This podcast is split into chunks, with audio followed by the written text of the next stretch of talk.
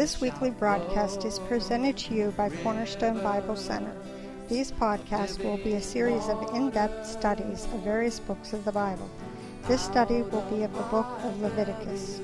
Our teacher, Alex Del Percio, has been involved in training ministers of the gospel since 1987 and teaches in Cornerstone Bible Center in Pittsburgh, Pennsylvania.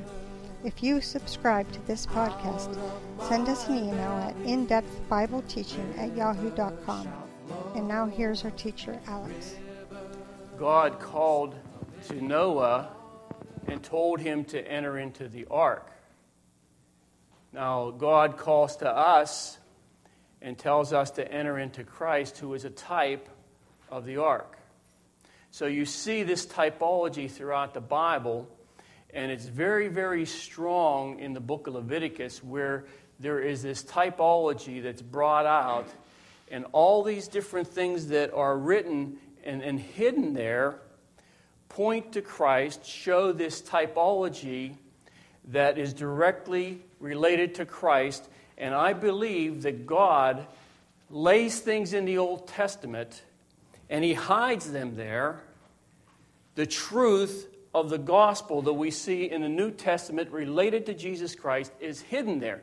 Now, it's not just, as I've said before, we're not dealing with stories. Uh, we're not dealing with just some ritualistic thing, even though this was in a way for the, the people. Uh, there were certain rituals that they had to, to, to you know, do. But God had something else in mind. That which He has laid there, He laid there for them for a reason. There was an approach to God that He laid out. There were things that they had to do uh, in the natural that would point them in the direction of God, would point their hearts uh, in, in, in the direction of Him. And so it is today we come to church, we read the Bible, we pray, and you know, all these different things, you know, they can become tradition and ritual just the same as these things in Leviticus. But there is the Spirit of God who will quicken us and, and point us toward the heart of God and move us in that direction as, as we move toward what we know we ought to do. Now, Leviticus is very, very interesting because uh, how many here have ever read the book of Leviticus? Quite a few. Uh, when I was a young Christian, I, I started uh, in the book of John. I decided I was going to go in the Old Testament and read, so I started with Genesis, Exodus, when I hit Leviticus, it was almost like I got stuck in the mud. And I thought, what does this have to do at all with today? And I heard just recently this, uh, if you will, story about this woman who decided she, she was a young Christian. She decided she wanted to read the Bible through. And she started with Genesis and Exodus. And when she got to Leviticus, she couldn't get through the book. So a period of time went by. She started again. She went read Genesis and Exodus again, and she got to Leviticus, and she couldn't get through the book. And she thought, "There's just something in this book. It's just very dry, dull reading." Now that is the way the scriptures are, unless the Spirit of God comes and quickens our heart and shows us what's in the Word. Not show us so that we have some uh, understanding in our head, because that's really useless. God has put these things in this book to touch the heart of man. And whenever we go and start to look at Leviticus, we're going to see, hopefully, that God has certain things hidden there, and if you are open to the Spirit of God, He will use those things to touch your heart and to teach you and point you toward the heart of God. Now, this class here is just basically an overview of the book. And uh, I felt to do that because many people don't have a clue when it comes to this book what's going on. And some, uh, who has read the book of Leviticus recently? No one. Who has read the book of Leviticus within the last five years? A few people. Well, there's quite a bit here, and I don't know. Next week, we're going to start with the first offering, the burnt offering. And I'm always, I don't know, the Lord has uh, given me this view. When I teach, I like to go into all this detail. And I don't know how much I'll be able to do in Sunday school, but I know one thing I'm not going to rush these classes. And however long it takes to get through what I need to get through is what I'm going to do. So let's just start with this. Um, first of all, I talked about the types. The typology in the book represents Christ and the redemptive work of Christ. You will see this throughout the book. Tremendous things. Now, there's, there's two uh, main themes in the book, but before we go there, um, the contents of the book were written between the time that they came, so this is like a two year period after they came out of Egypt. And then now they're at the Mount. And at the Mount, there's a two month period where, uh, they, where Moses receives this instruction. Now, when they come to the Mount, the, the, the tabernacle is built. And now there's this two month period where God is going to show them what He wants them to do. And some of the things He's going to ask them to do, and I don't want to get ahead of myself, but are really, really something. And I want to really you know, bring that out later. What God asked them to do on a personal level if they wanted their sins covered. See, we look at it, oh, it's very easy. We can come up here and, you know, we just say, okay, God, forgive me. Or we're at home and we sin and we say, God, forgive me. And yes, He does. But there are certain things that must take place in order for us to get right with God. And he lays these things out in the book of Exodus. Now, there are two main themes.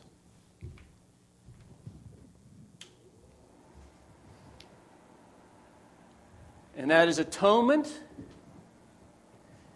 and holiness. Atonement will be from chapter 1, I think it's through chapter 17. From chapter 18 on to the end of the book, it deals with holiness. Now, I've taught Leviticus before, and I've never got through the first 18 chapters, and I basically dealt with the atonement. And I'm thinking possibly that this class here will be Leviticus 1, and, and maybe later I'll do another class on the second part of the book. But anyway, atonement. Who knows what atonement means?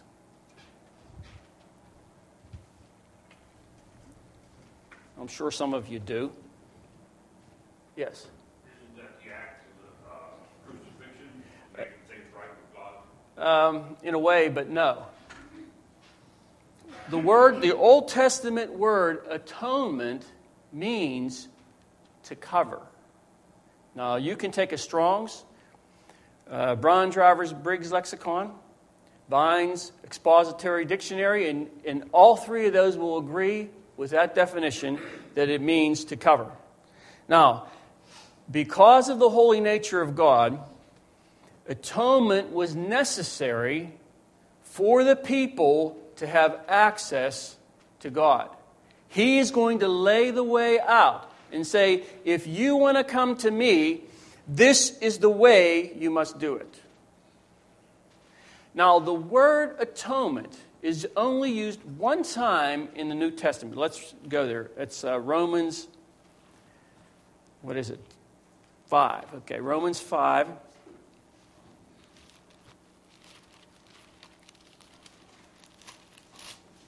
Now, The word atonement in the Old Testament means to cover. It's translated by many different words, English words. For example, uh, purge, pardon, uh, purify, forgive, and at- atonement. That's in the Old Testament. It means to cover. There is no such thing as atonement in the New Testament.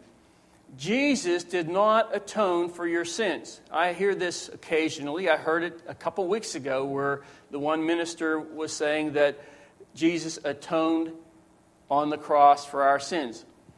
Jesus did not atone for your sins. The word atonement means to cover. Jesus did away with. There's a big difference. And, and the word is used here in Romans, but it's, it's actually a very poor word uh, to translate what the Greek word is. In uh, Romans 5:11, and not only so, but we also joy in God through our Lord Jesus Christ, by whom we have now received the atonement. Does anyone have a marginal reading for that word, atonement there? Reconciliation. See, it doesn't mean to cover. Um, the word here in Romans means a restoration to divine favor or reconciliation. Now, in Hebrews, turn to Hebrews, somebody, real quick. Hebrews 10, read Hebrews 10, 4. And then we'll look at one verse in John, real quick, or I'll quote it. Okay, someone read Hebrews 10, 4. For it is not possible that the blood of bulls and goats should take away sins. See, they, they cover sins, but they're not going to take them away. Uh, John the Baptist saw Jesus and he said, Behold the Lamb of God who taketh away the sins of the world. Um, and that word Uh, that, that taketh away means he took it upon himself and he carried it away. I, read that last night and I said. Jesus took your sin and my sin and he didn't cover it. But he took it upon himself and he carried it away. Hallelujah. And there it is, out of the way, and God doesn't see it anymore. Not just covering it temporarily, it's gone as far as God's concerned. And that's exciting to me. Now, there are four areas in Leviticus that deal with atonement. I hope you don't mind me using the overhead here. Okay, the four areas dealing with atonement are the sacrifices, and that's from chapter 1 through chapter 7. And then you have the priestly intercession, that's from chapter 8 through chapter 10. Then you have the purification laws, that's chapter 11 through 15. And then in chapter 16, it deals with the, the annual Day of Atonement.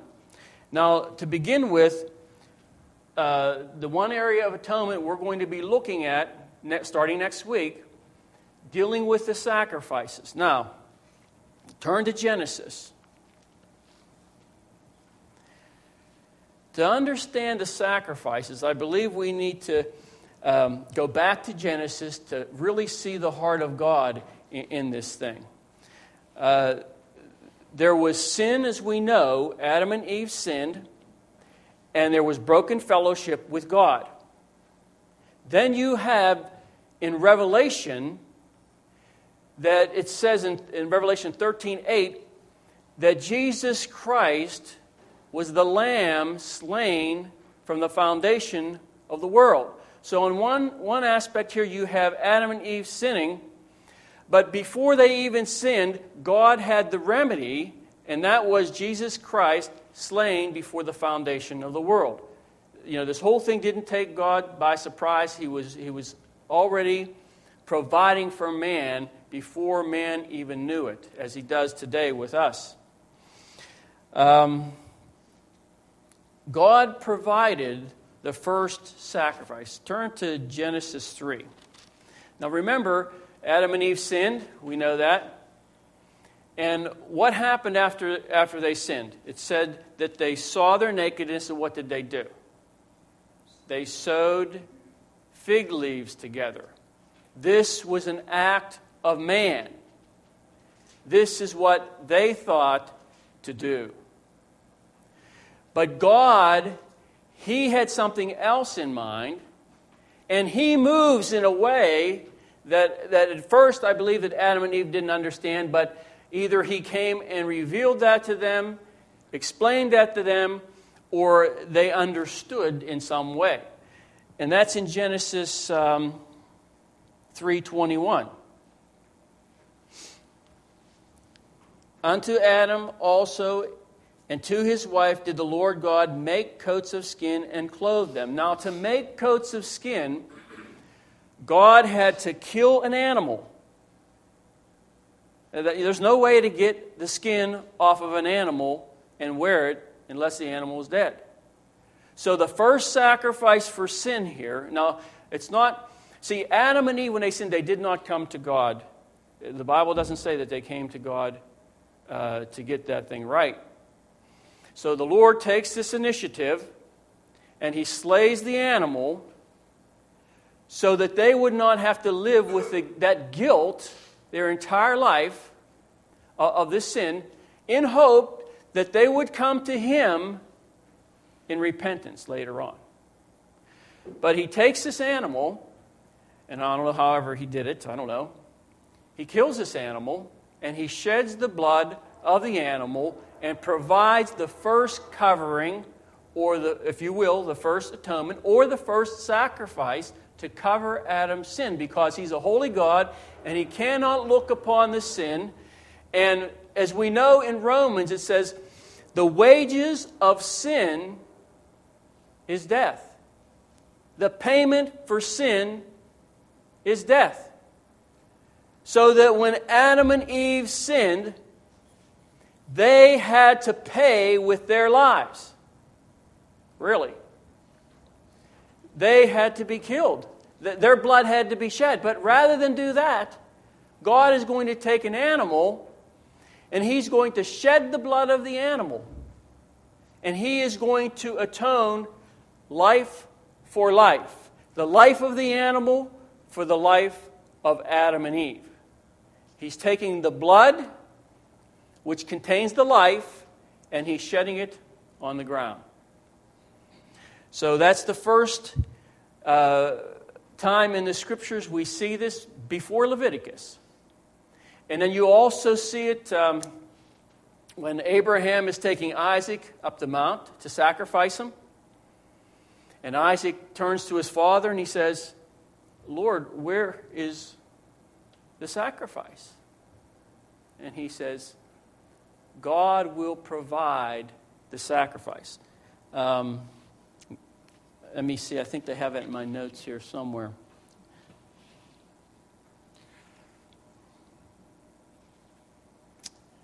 Is I wanted to wanted to quote that from the NIV. Oh, here, here's just how the NIV says. God Himself will provide the lamb for the burnt offering, my son. Now, we're still in Genesis 3. Now, look at this verse, verse 21. It says here that God, um, the Lord God, made, made coats. The word make there, I want you to see this. Uh, the word make means to prepare or to make an offering. That's what the word means. And, this word is used different places in the Old Testament. So, God, when He made these coats for these skins for them, He was preparing or making the offering for them. Now, uh, somehow or other, I said before that He communicated this to Adam and Eve because you see this same thing going on with their children. You see Cain and you see Abel. Cain brings an offering related to the fig leaves, an offering of the ground. But Abel, he brings a blood sacrifice. And that was what was accepted, mainly because of his heart. So in, in one instance, the, you know, the one son, he's moving along with the right path here to, to move toward God. And the other one, he's, he's coming his own way. And there's a verse in, in Leviticus where, um, I, I don't remember where it is, chapter 16 or 17, where it says that God tells Moses to make sure that when Aaron comes, that he does not come his own way. In other words, the way that God lays out is the way he needs to come. And I, and I think this, the, the, the, verse is something like that, he, that when he comes, that he should just not come anytime, you, you know, to do the sacrifice. But as God lays the thing out, as God instructs, as He makes the way of approach to Him. We don't approach God the way we think we should approach God, but as He has laid the foundation of that, we need to move in that and, and walk along with that. It's, it's not any different today than in Leviticus. They had to, to come uh, into the holy, the, um, the outer court and bring their sacrifice and do certain things. We we ask forgiveness for God, but many times, depending on what it is, we have to follow a certain path for things to be right with us.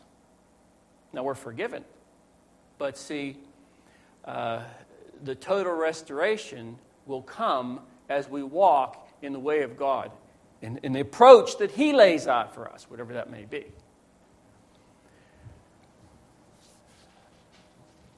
Now, um, God's provision is seen throughout this book. Look at Leviticus 5. The instructions that he gives the priests and the instructions he gives the uh, people were all based upon his provision, how he was going to provide for them. Now, we'll get into this later, but some of the people were to bring a bull you know, or a lamb, whatever, whatever was instructed for that type of offering. Well, what if you were poor? What if, you know, you only work one day a week? And, and you, you barely had enough money to provide for your family. Now, I'm kind of, of course, they weren't getting money, but let's say there were poor people. I'm sure there were a lot of them were poor, didn't have much. See, God provides the offering. All we need to do is be willing and to move along in the way he instructs. See, that's our part. He's not doing that. He's going to provide what we need, and then we are to, to move along with him. Now, in Leviticus 5, verse 6 And he shall bring his trespass offering unto the Lord for his sins which he hath sinned, a female from the flock, a lamb or a kid of goats for a sin offering, and the priest shall make an atonement for him concerning his sin. Now, this is what I like. I, I, this verse here, to me, just shows the grace of God. I, I see the grace of God in this powerfully. And if he be not able to bring a lamb, in other words, if he doesn't have the wherewithal to bring the lamb, God's still going to provide for him so that there is a covering for his sin. If he's not, is not be, um, be not able to bring a lamb, then he shall bring for his trespass, uh, which he hath committed, two turtle doves or two young pigeons unto the Lord, uh, the one for sin offering and the other for a burnt offering. So, so that, that is something that even the poor could get. So he's not excluding them because of their uh, status in society, so to speak. And uh, in 1 Corinthians, he says, What do you have that you have not received? So, God, you know, he, he provides the offering, He gives them what they need so that now they can take that and give that to the Lord. It's like when the Spirit of God is moving and He's dealing with you in your heart. And, and you look to God and you know you're, you're concentrating upon Him, maybe in a church service, and, and, and you lift up your hands unto Him.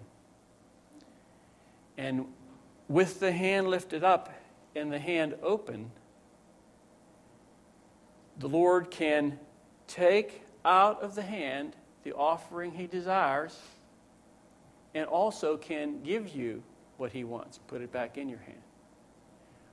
So God's always there providing for his people the offering that is needed for them. Now, the essence, turn to Leviticus 17. The essence or the substance for the sacrifice is the blood. Leviticus 17, verse 11. Somebody read that. Then I'm going to read it from the NIV. For the life of the flesh is in the blood, and I have given it to you upon the altar to make atonement for your souls. For it is the blood that makes atonement for the soul. Okay, NIV says, For the life of a creature is in the blood, and I have given it to you to make atonement. I, lo- I love that. The Lord says, I have given it to you. I have given it to you to make atonement for yourselves on the altar. It is the blood that makes atonement for one's life. So the blood in the animal contained the life. The blood in your body contains the life. Do you understand that? See, you have uh, veins are arteries, veins, and capillaries that take the blood supply throughout your entire body. I remember, you know, years ago, I don't know how they figure this stuff out, but they, um, somehow measured all the the network in the body and laid it out. It would be like miles and miles long. That's how extensive the, the the capillary system is in the entire body. It goes to every part of the tissue. Now, if you don't believe that, take a string and tie it around your finger real tight and cut off the blood flow to your little finger and then see what happens. What's going to happen? It's going to turn blue. And eventually, gangrene, or whatever, it's eventually going to die. Because the life in your body is in the blood. The life in the animal is in the blood. And so, whenever they went and slit the throat of the animal and the blood came out,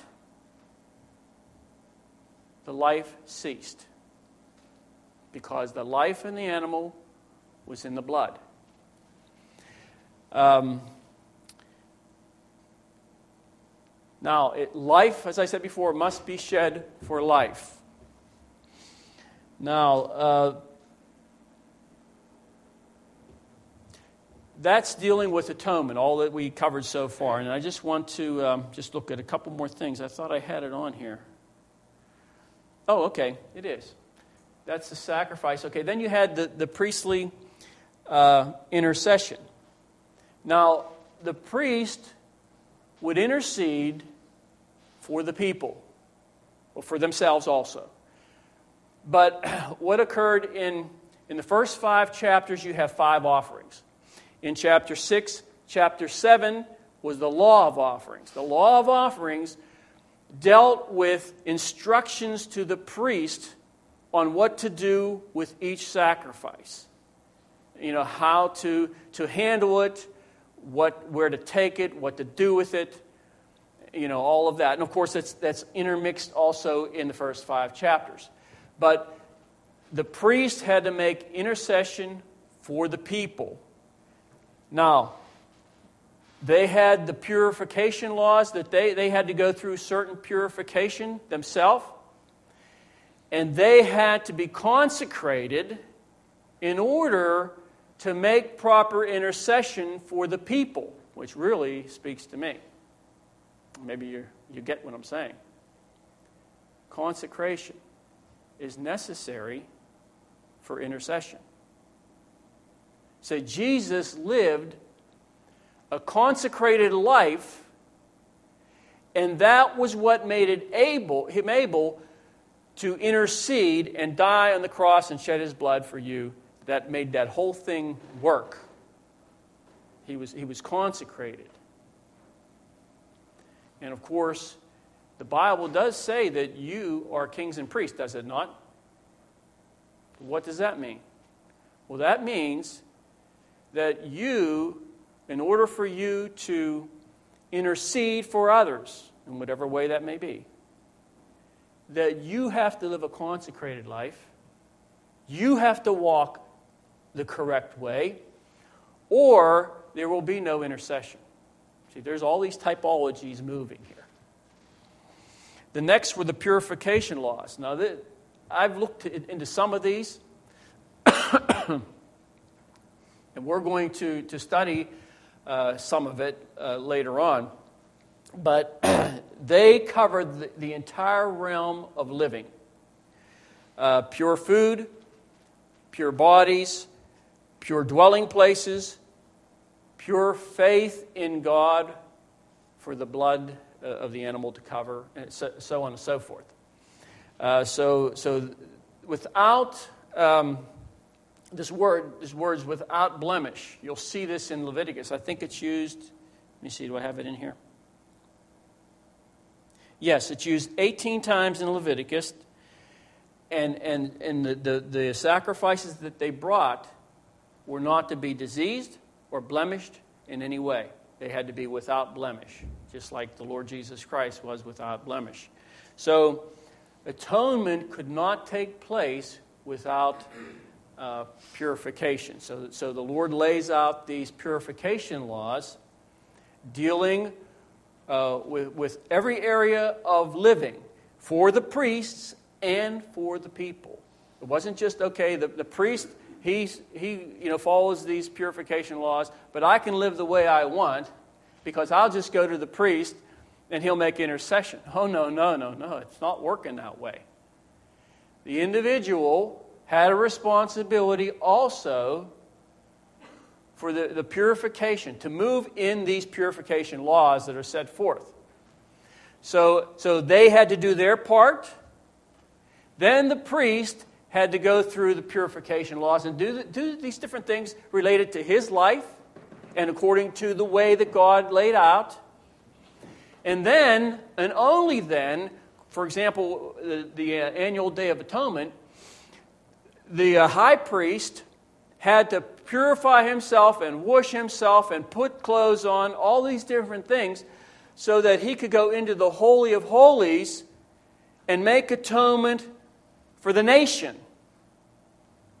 And you know this, and we're going to probably talk about this later, but if he did not do this right, he was a dead man, struck dead right in the Holy of Holies. And um, he had little bells on his garment. So when he moved, if they were outside, they could hear the bells. And I've heard this, and, and I, I can't verify this in Scripture, but um, some research I've done it says that they used to tie a rope around the high priest's leg. So he would go in there, and when they'd hear the bells, they know that everything was going okay, that he was, you know, went through the proper purification himself, so that whenever he made atonement on the mercy seat, that it was everything was right before God. If he didn't do it right, you might hear a paching. He would he'd be dead. You just can't go in there and pull him out because anybody that went in the Holy Holies would be, would be killed. So they'd pull him out with a rope. Holy living. Holy living. The whole second part of the book of Leviticus talks about holiness, not just for the priest, but for the people, all the way down the line. The, the, the sacrifice had to be without blemish. The people had to be purified. They had to live holy. They, they, they had to have this correct approach to God. or they were in trouble. Then the priest had to be purified.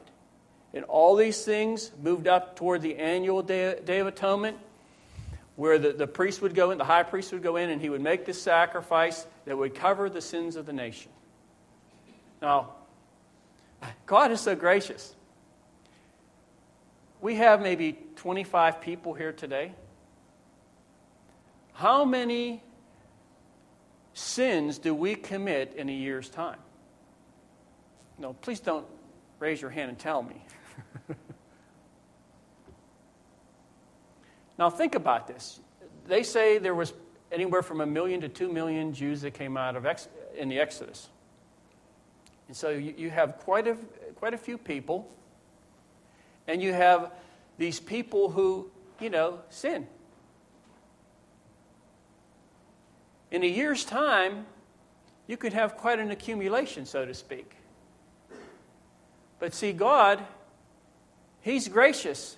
It doesn't matter the amount, He's going to cover them.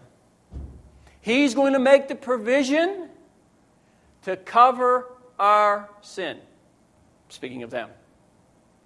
Just as He made the provision for you and I through Christ to take it upon Himself and carry it away. In 1 John, it talks about if you sin, you, know, you, you, need to uh, come to God. And He will cleanse you of all unrighteousness. So it, it, all this stuff works together. Um, Leviticus, as I see it, is just integrated so much in the New Testament. It's quoted many times, especially in Hebrews, and, and sometimes we're not even aware of it. And so you had this annual Day of Atonement. That's the last one. Now, this approach to God is seen in the instructions for the offering.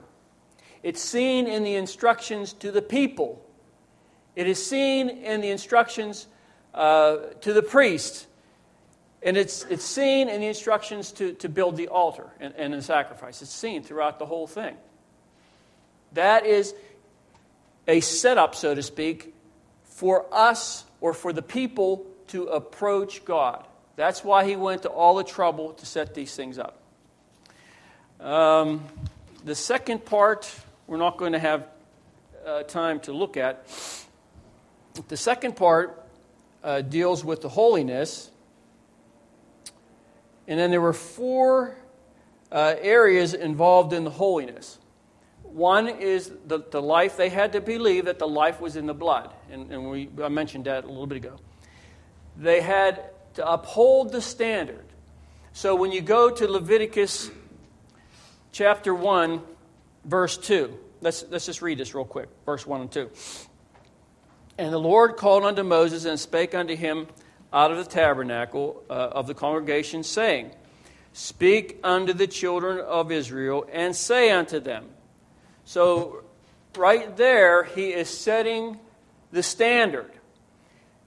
telling Moses, you go and you say unto them, them, this is what you need to do. You need to bring the burnt offering, you need to bring the trespass offering, you need to bring a sin offering, the peace offering, whatever it is. He's setting up the standard. This is how you need to uh, bring your sacrifices. This is the type of animal you need to bring.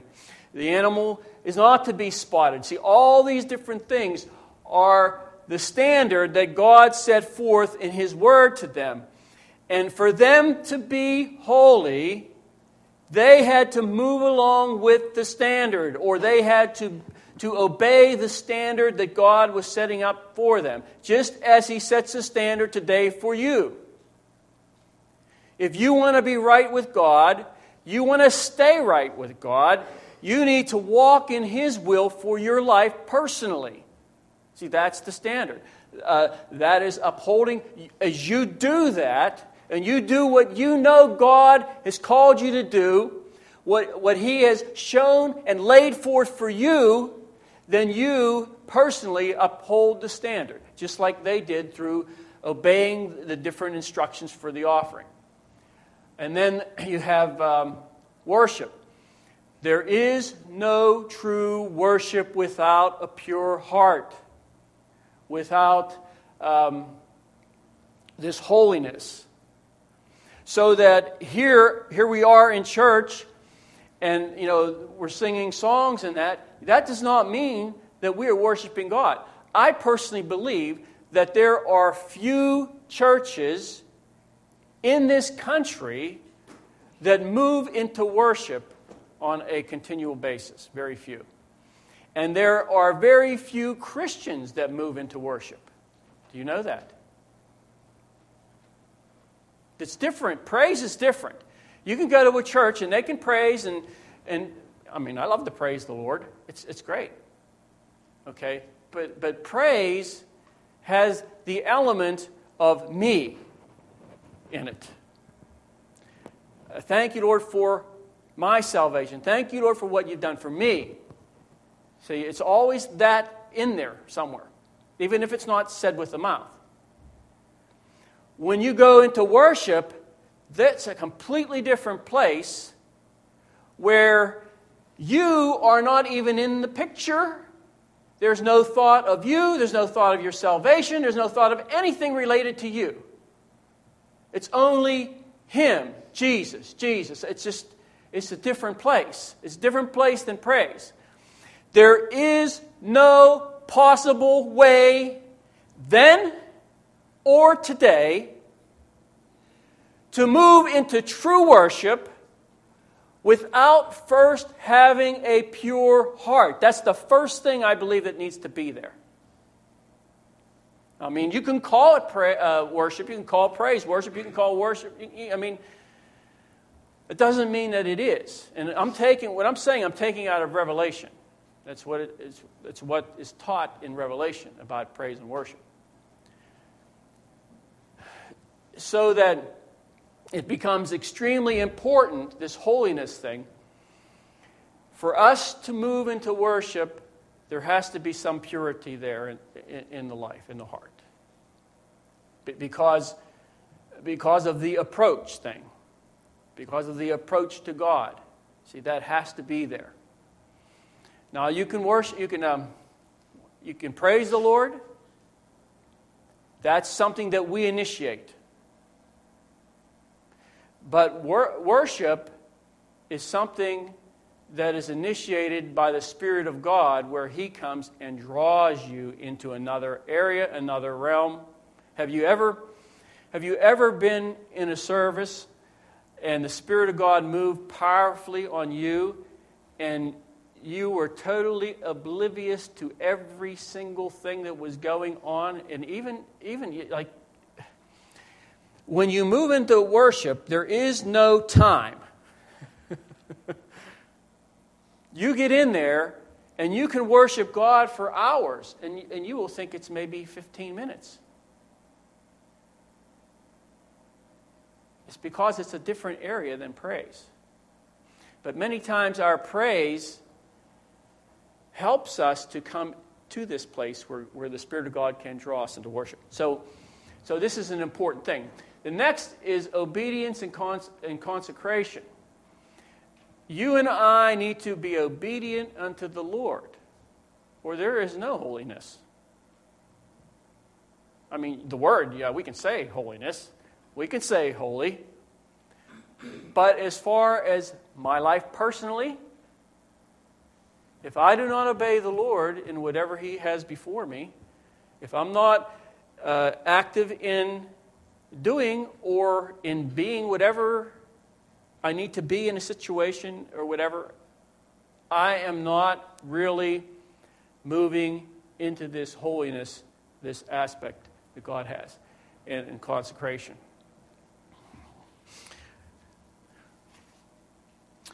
Let's look at one verse in Leviticus 19.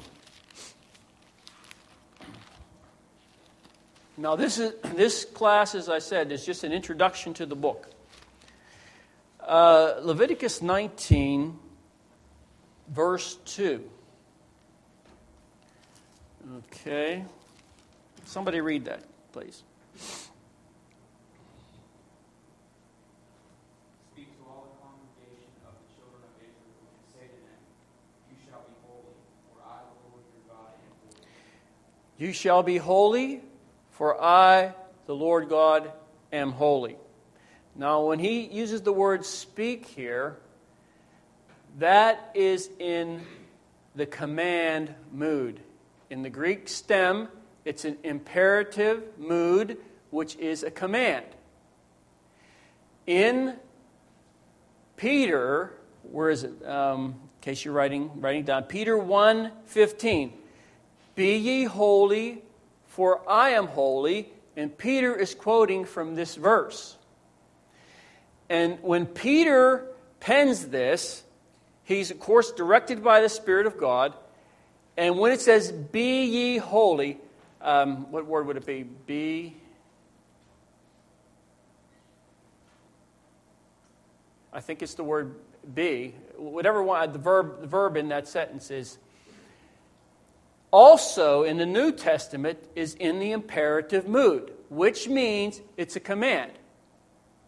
So the command from Leviticus and the command in the New Testament from Peter are be ye holy as I am holy. Well, how are you and I going to be holy? The only way we are going to move into holiness is through submission to God. Submiss- submission to the way He is laid forth, submission to His Word, submission to what He is personally showing me. That will place me in this place where now I can move into this area of holiness and holy living. We are commanded to be holy. So that means that God must work in our life. See, sin must be dealt with, as it was here with the offerings. Sin was dealt with so that the people then, obedient to that, and submission uh, to the way, the sacrifice, they could begin to move in holiness and approach God. We are commanded to be holy, commanded in the Bible. It's not an option. If you're going to be a Christian, you need to go this direction. And God, as I said before, has laid it out for us. He has provided the sacrifice so that you and I can fulfill what He has commanded in being holy. Be ye holy as I am holy, God says. So it's not like He's, you know, sailing you down the river and saying, okay, you figure it out and you do it all. No, He provides the offering. We become submit, submitted to that and um, obedient, and then the reality of that will begin the holiness. So, God is wonderful, God is graceful, so that whenever we sin, there is a provision for that. If we move out of the way, there is a provision for that. There are five offerings the trespass offering, and we'll get to this in another class, and the sin offering were required offerings for, for the sin of the people, for my sin, for your sin. The other offerings, um, the um, burnt offering, the, the meat or meal offering, and the peace offering were not uh, uh, required offerings, they were voluntary offerings. The two were given when they were out of um, fellowship with God. The other three were given as a sweet savor offering when they were in communion with God. So there's a difference there. God provides for the whole spectrum because He's just wonderful. Provides for all that we need all we need to do is avail ourselves to Him and go His way and approach Him according to the way He has laid out. Okay, well, that's the introduction for Leviticus. Next week, we'll start with the burnt offering. Please be on time because I'm starting. As I said before, anybody who wants to take the class for credit that's open to that, requirement would be $30 for the class. Uh, you'd have to take the, uh, do the homework. And if you miss the class, you're required to listen to a CD and then let me know that you listened to it. Those are the, the requirements, yes. Read the first uh, seven chapters of Leviticus this week in two translations. And, uh, and those who are taking it for credit, let me know. I want you to do an, outline of each chapter, as we've done before. This is a good book to do it in because there's a lot, lot going on. Okay, thank you.